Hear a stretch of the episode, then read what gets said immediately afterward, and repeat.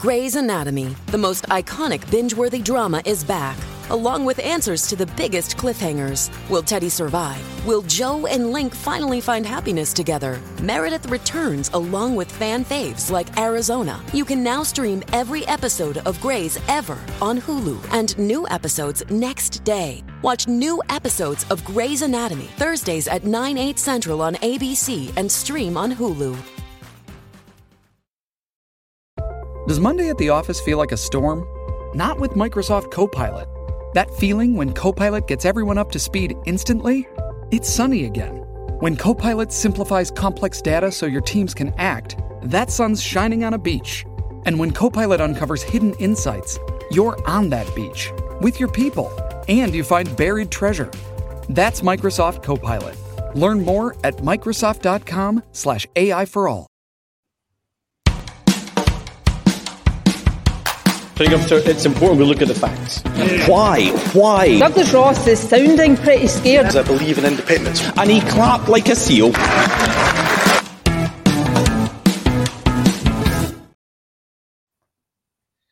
Hello and welcome to another Planet Holyrood. I'm Paul Hutcheon, political editor of the Daily Record. Joining me this week to chew over the drama in Scottish politics are regular guests John Ferguson, who's the political editor of the Sunday Mail, and Douglas Dickie of the Scottish Daily Express. So, um, it's the story that they can't shut down, and frankly, it's their own fault. I think the last few weeks, the Scottish Government has been on the rack, a rack of its own making, over the WhatsApp COVID inquiry scandal. So, just to give you a, a, very brief summary, uh, it was revealed recently by a KC to the UK COVID inquiry that the Scottish Government hadn't handed over any WhatsApp messages um, relating to the pandemic. Uh, it was then revealed that Jason Leitch had been deleting his messages. Um, our guest, John Ferguson, then revealed that this was also true of Nicola Sturgeon. Um, so the latest bit of drama, if you want to call it that, is a statement from the Deputy First Minister Shona Robison to Parliament yesterday, in which she made quite a, an important correction. Um, she had said, or I think it was maybe the, the First Minister had said, that they'd originally been asked for WhatsApp messages by the inquiry in September, but now they're saying it was actually February. Bit of a difference. Um, starting with you, John, I mean, it's just another self inflicted wound from the government here, isn't it? Yeah, that's right. I mean, I can't believe that there's anything actually in these WhatsApps that's is going to do as much damage as the damage that the perceived cover up in releasing them is doing to the to the government. Um, surely the best strategy would just have been to put your hands up, say we've we've not produced these things yet, we're going to do so now.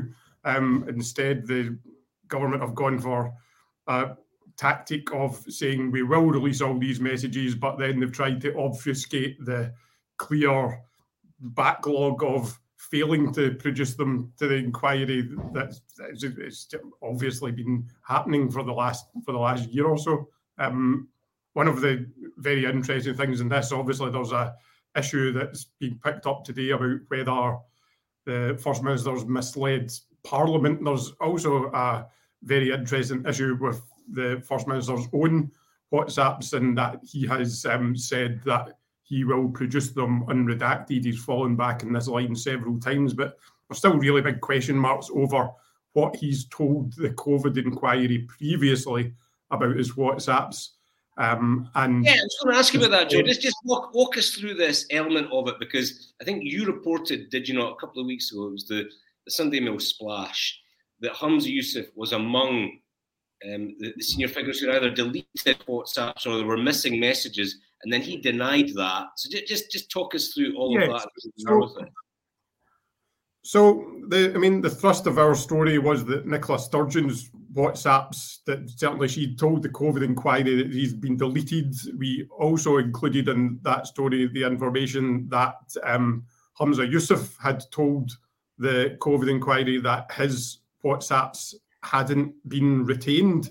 Um, now, this information is contained in a table which hasn't been released, I might add, by the COVID inquiry yet, but there is a table in existence that has a list of um, ministers. Strongly believe first it would be incredible if the first minister and um, and previous first minister weren't on that table.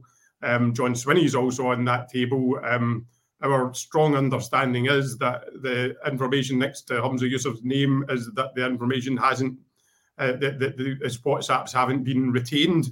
Now, he obviously, John Swinney and Nicola Sturgeon have refused many times to clear up whether their their WhatsApps have been deleted. Humza Yousaf took a different tact. He didn't say anything about our story, didn't complain about the story, but when he finally appeared in Parliament and was asked about this, he, or sorry, when, when he was asked about it in a television interview, he has said that he, and I quote, doesn't know where that media report came from. He didn't deny the media report, but he said he doesn't know where that came from, and he's retained his WhatsApps, and he will um, provide them unredacted. Now, the next day, it kind of slipped out in a statement from the government that this appeared to be the result of the First Minister finding an old phone which contained these WhatsApps. That's the reason that he can now give them. So, what Humza hasn't cleared up is when did he find this phone and what did he previously tell the COVID inquiry about his WhatsApps? Now, if it's the case that he previously told the what the COVID inquiry that his WhatsApp hadn't been retained, and that the discovery of this old phone was an extremely recent discovery, i.e., after the furore around the failure to, to, to produce these WhatsApps broke, then it does feel like the, the First Minister has been has, has perhaps misled the media as well as Parliament.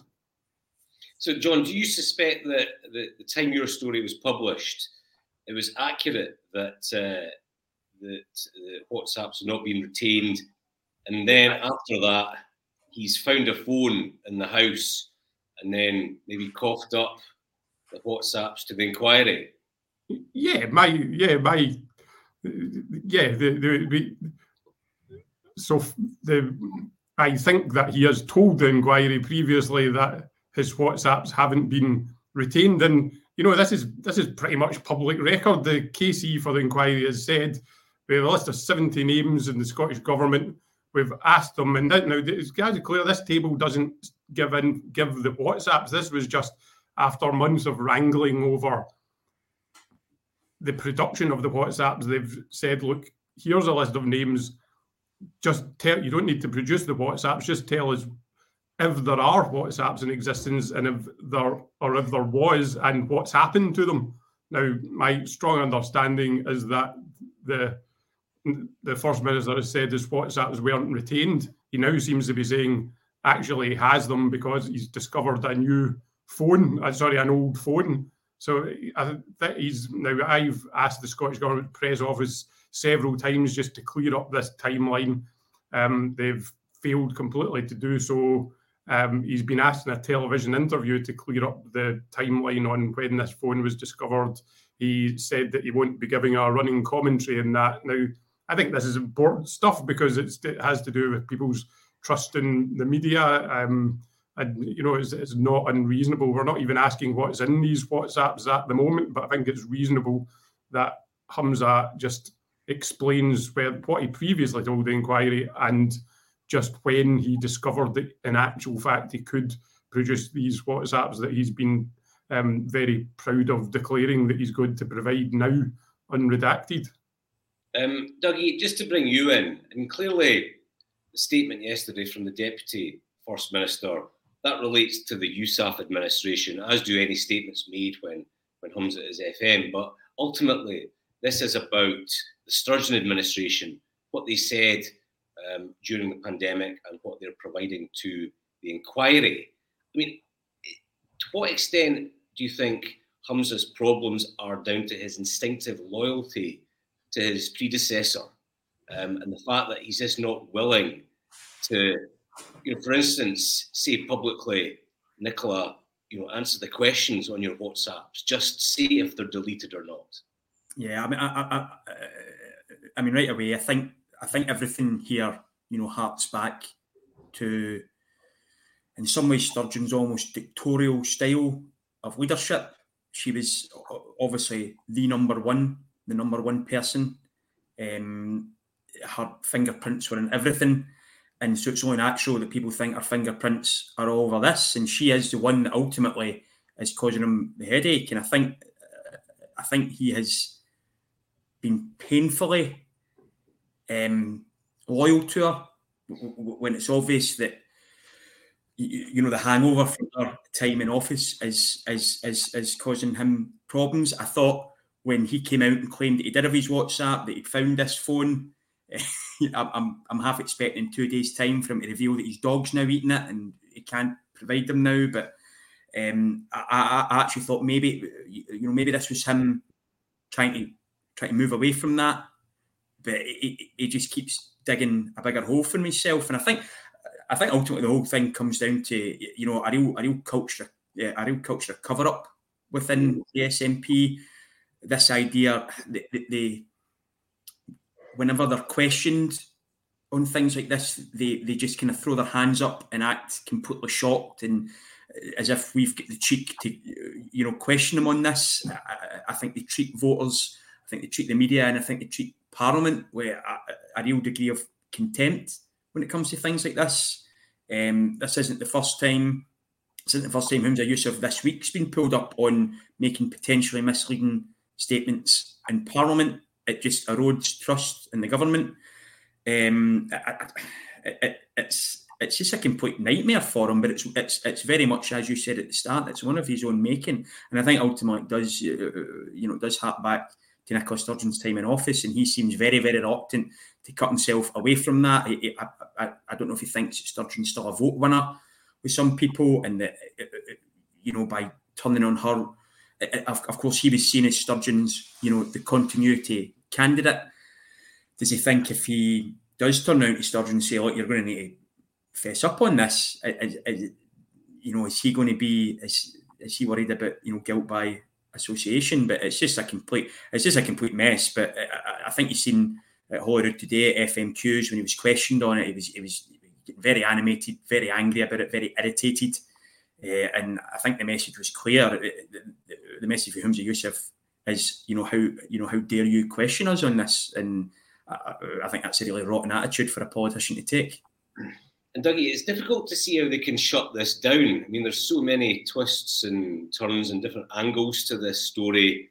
You know, you've got the sort of the procedural stuff about when did they tell the inquiry, about all the different aspects.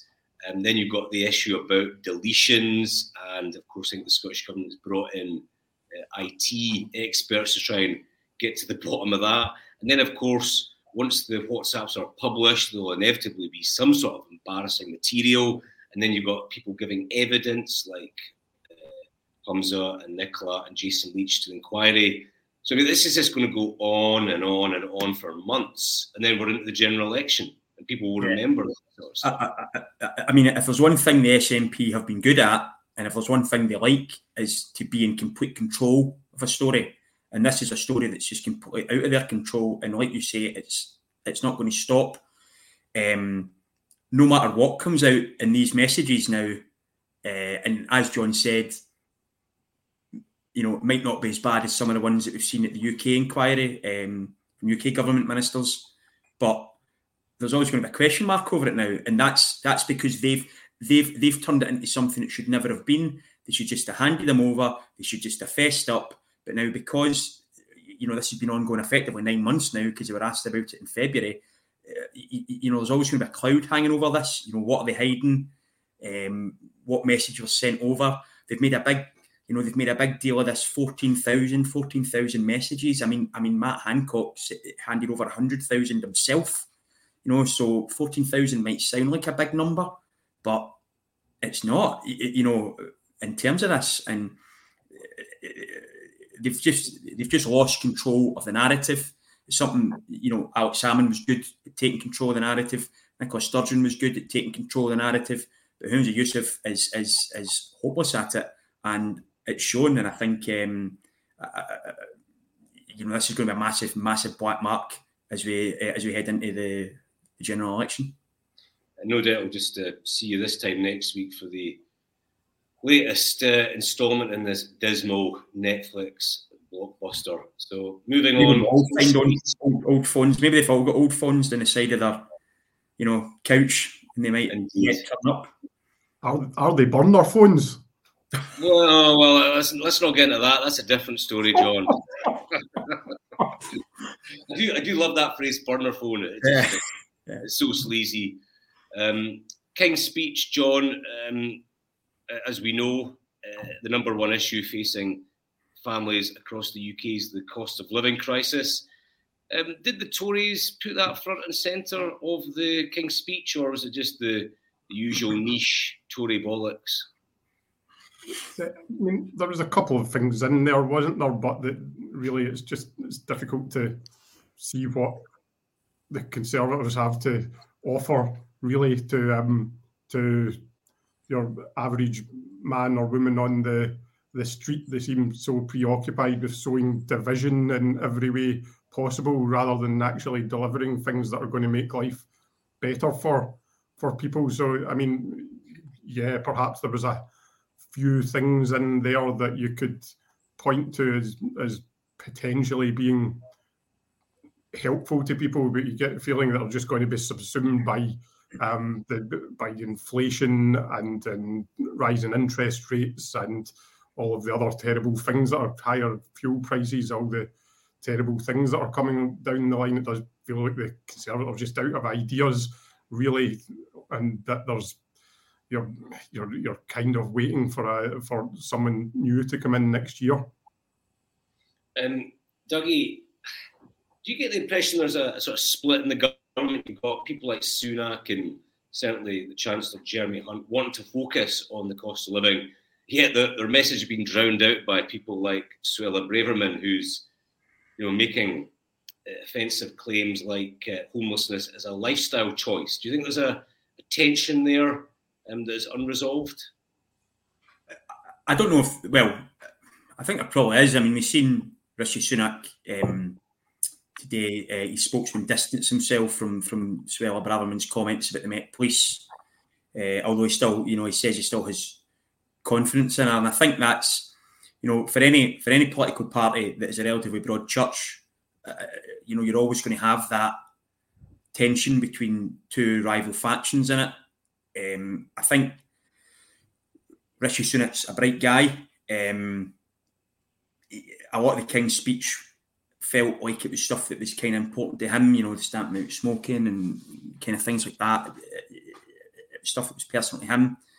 And I think guys like him and Jeremy Hunt probably do want to focus on the day to day issues. Um, you know, I think they would love to come up with a, a way to solve the cost of living uh, crisis less than a year before a general election. Uh, doubtful that anyone was going to come up for that uh, with that in that time. But yeah, and then you've got obviously um, Suella Braverman, um, amongst others. Some of them no longer in um, uh, in government. You know, Jacob Rees-Mogg, guys like that, who seem to want to play these kind of culture wars. Um, and I think I think the problem there is that when people like Suella Braverman might might have a point on certain things, it, it, it kind of gets drowned out by what they've said before. And when Rich uh, and when Rishi Sunak then goes into these kind of arguments, then what Suella Braverman has said before drowns out what he's saying, even if he's made a good point. Um, I think all in all, you know, the, the Tories increasingly look like a party who know that they're that they're primed for opposition for a period in opposition, and I think they're trying to shore up their core vote to make sure that what happens next year at the general election isn't isn't as bad as maybe the polls are suggesting they will be. Uh, overall, I thought the King's speech was pretty uninspiring. Um, I was going to say that. You know, even even for someone like say you've got a conservative supporter watching the King's speech, Doug, Yeah. it it just didn't feel like a sort of springboard no, um, to to closing the polling gap. I just didn't see things in there that are really going to inspire people uh, and you know, change the political weather. It, it it felt like a an end of days um, sort of rushed, panicked King's speech that's just going to um, be ignored by people. I don't think they were helped by the fact that uh, Charles looked like he was reading a ransom note at times during that. Uh, he, he, didn't look uh, enthused at all. Uh, you know, no. you, could, you, could, almost see him grimace, yeah, grimace when he was talking about North Sea oil. Um, but yeah, I, I, mean, ultimately there was, you know, there was very little new in it. There was some good things in it. I thought um, stuff that maybe Holyrood should look at. Uh, obviously, you know, Scottish Express readers would maybe want to see the the Scottish government fall on in, in terms of the sentencing bill. Um, you know, given the SNP's sentencing guide, well, the, the guidelines by the Independent Sentencing Council, which was set up by the SNP, as a, a, a, obviously as um, you know for under 25s in, in, in, terms of softer sentences. I think people would, would maybe look at that as a good thing. I, I think another one, another interesting one in a personal point of view was the football governance bill for England. Is that something we should maybe look at here? Um, mm-hmm. you know, the, the Holocaust, uh, the Holocaust Memorial Bill, really important right now at a time when you know British Jews feel feel under threat, they feel under under attack. So there was some good stuff in it, but it was it was it was pretty uninspiring all, all, all in all. I don't think you can you know dress it up any other way. It was very much it wasn't something I think to get you know our readers excited at all.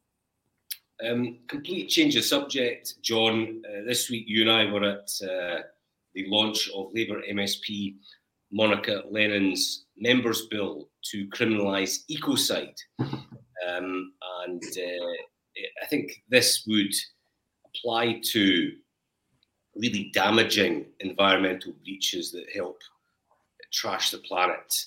Things like um, oil spills and uh, unsustainable fishing practices, that sort of thing. And she's proposing in her members' bill uh, prison sentences uh, of between 10 and 20 years. Um, what do you make of the proposal, uh, and what do you think the chances are of it uh, passing in some form?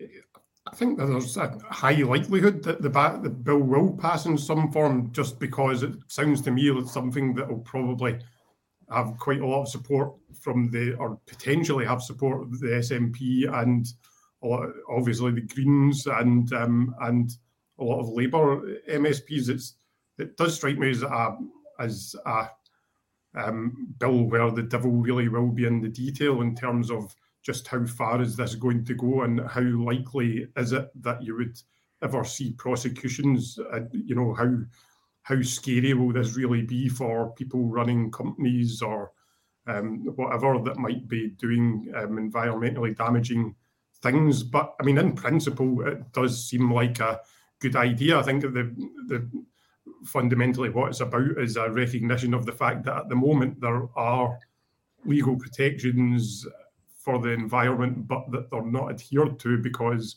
big companies will generally weigh things up in a spreadsheet and they'll think, well, what should will we to to stop doing this will cost us X amount um, to keep on uh, in terms of a fine or something like that. To keep on doing it will make even more money. So let's just keep on doing it. And if we happen to be fined by the um, SEPA or the Environmental Protection Agency or whatever, then so be it. Um, the idea here, here is that when companies are making those decisions, they're going to need to be a lot more careful because the downside could be uh, a number of years, potentially 20 years in jail for the head of the business.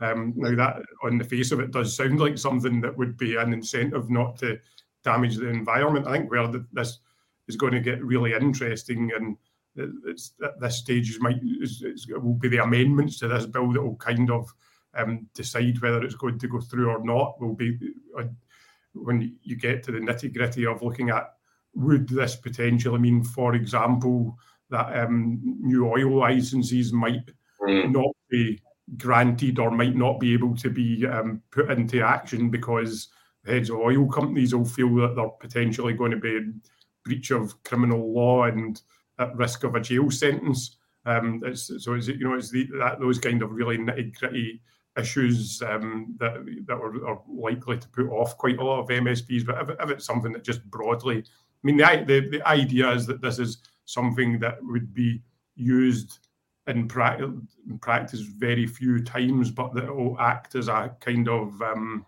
a, a deterrent to to to things that are very damaging environment. I think one company, I mean, a, an obvious thing would be Scottish Water, for example. There's been loads of issues of um, like sewage overflows and polluting, pollution, polluting of beaches and rivers. Um, that Scottish Water are fined on a pretty regular basis for this sort of activity. Um, would they change the way they operated if they felt that the downside was going to be a jail sentence rather than a fine? Mm. Uh, Doug, you just, I'm trying to imagine if I was a government advisor or a government minister just now. Clearly, it's a proposal by a Labour MSP, but um, you know, clearly they will agree with the principle of criminalising ecocide. It doesn't cost them any money. Um, it, it, will have symbolic importance in, in, terms of Scotland being first in the UK um, to, to go down this route. You could probably see the attractions for Humza Yousaf in supporting it. Yeah, I uh, absolutely can see the attraction in it. Apart from anything else, I think I think your average voter in the street is is going to be be pleased that action appears to be getting taken ahead of actual, you know, actual polluters. I think there's a, a feeling that under this government, especially the Greens in government, that ordinary people are kind of bearing the brunt of their environmental policies. I mean, we're Lorna Slater this week, you know, talking about the, you know, recycling bins, and there's a potential for uh, being fined if you put things in the wrong bin. Uh, you know, you've got Patrick Harvie saying, "Oh, you need to spend thousands of pounds putting heat pumps in your home." Um, I think I think people will be glad to see companies who actually damage the planet rather than someone that puts a, a can Irn Bru in the eh, you know in the paper bin by accident uh, are the ones being you know targeted. I think I, I think for too long it's it's it's, it's ordinary punters who've who've who've, who've bore the brunt that um, those kind of environmental policies. So.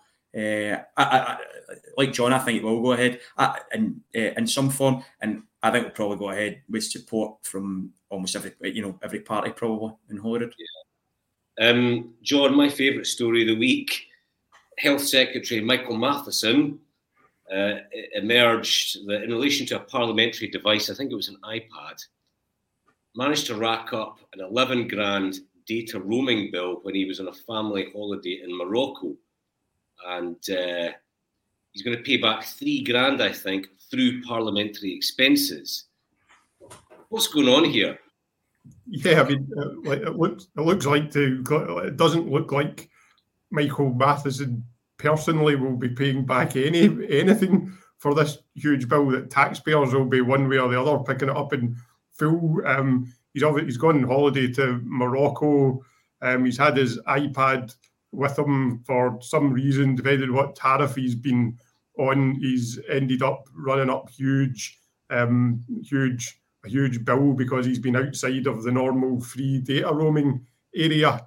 Um, he's then, I'm not sure at what point he's discovered what's happened, but he's um, insisted that this wasn't really his fault. It was all parliamentary business that he was doing on the iPad, and that um, the the taxpayers rather than him should pick up the bill. Um, so, I mean, does sound like he's been incredibly stupid to have allowed this to happen. I wonder whether it would have happened if it had been his own phone that he'd been using, or whether he would have been much more careful to make sure that he, he wasn't going to incur huge roaming fees. Um, and also, there's obviously a, a big question mark over exactly what was going on on this iPad. He's either the hardest working minister in Scotland, having been, you know, spending 24 hours a day on government business while on holiday over Christmas, or I don't know, perhaps someone else was using his iPad and this wasn't actually government business. Yeah, yeah Dougie, it all seems rather odd. I mean, there was a, a huddle with Matheson after PMQs at a media huddle, and he answered one question before um, walking away very briskly into the ministerial tower almost like he didn't want to discuss it at length. Well, what, what was he watching? Was it Match of the Day on loop? Well, uh, I heard I heard I heard Jackie Baillie this morning saying that he must have been watching Netflix. So, oh, no, um, no, no. He, I, will give you an example. She said Netflix or something. Or, or something, yeah. So uh, or Netflix maybe. Um, but uh, I had I had a wee look through uh, Netflix this morning to see what he might have been watching. So I've got a few theories. On you go. Uh, an episode of Stranger Things where Humza Yousaf owns up to misleading Parliament because stranger things have happened. Uh, there's also a show called Survival of the Thickest, which I think is pretty self-explanatory. And there's some good movies on him relating to uh, for him relating to the Humza Yousaf um, administration. Scary movie, Under Siege is available.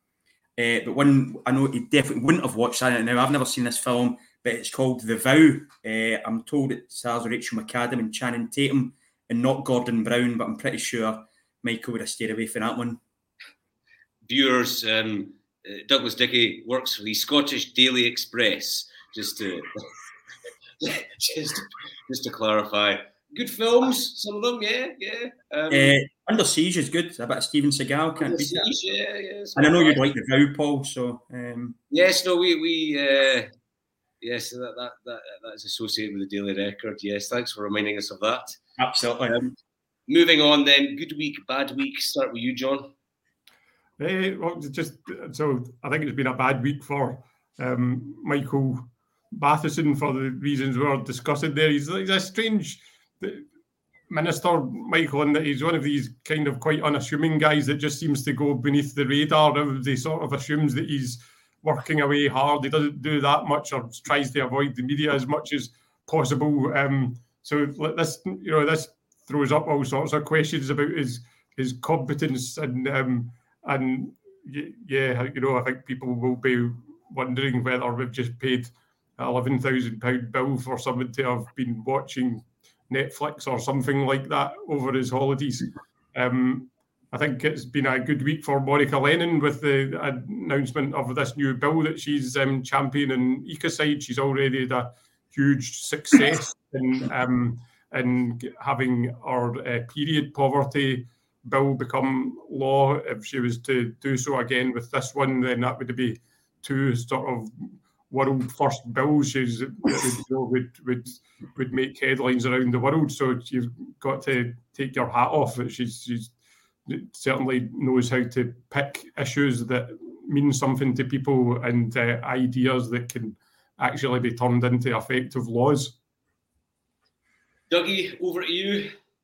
Yeah, it's been a bad week for transparency in government. Another example of uh, the SNP trying to sweep things under the carpet uh, in terms of the COVID WhatsApp messages when exactly they were they were requested, exactly how many they are, when they're going to get handed over, who's going to hand them over. You know, everything to do with it. The SNP rebuttal service that they're, that they're setting up certainly going to be busy. And I think it's been uh, a good week for Douglas Ross, who comfortably. You always it's a good week for Douglas Ross. You, I, I, think this might be the first time actually, but um, I, you're thinking of Ben Borland then. I try and uh, I try and you know I try and mix it up. I try and not be too partisan, but uh, I think I think Douglas did uh, easily get the better of Humza Yousaf at FMQs today. Uh, he, he kind of reduced him to a bit of gibber and wreck, just shouting about Boris Johnson constantly, and I think he brought uh, you know the side of Humza Yousaf that he's been trying to keep quiet, and that's somebody who's, who's extremely angry and quite frankly out of depth. So uh, I think it was a, a, good performance, a calm performance from Douglas Ross, uh, and I think it was um, a, a, comprehensive victory for him at uh, FMQs. Yeah, I think it was a very, very difficult FMQs for Humza Yousaf. I mean, you, do, you just cannot possibly square the earlier statement with the one that Shona Robison gave yesterday. He was always going to get pulverised uh, FMQs and so it It was interesting that the main attack line he, he fell back on saying, well, all the WhatsApps that were given by the Tories to the UK inquiry revealed them to be fighting like rats in a sack. Uh, that, but I mean, it really only highlights the issue that well, what's in your WhatsApps? Yeah, I know. It's it's, it's not it's not a good issue for him in any way uh, at all. It's just the sooner he gets past this, the better for him. He's under um, siege, just like Steven Seagal. Under siege, yes, yes, he's under siege. right, I think that wraps up for another week. Um, thanks to John and to Douglas. Um, that was terrific, and I hope you can all join us again next week for the latest instalment in the WhatsApp scandal. I think it's important we look at the facts. Why? Why? Douglas Ross is sounding pretty scared. I believe in independence. And he clapped like a seal.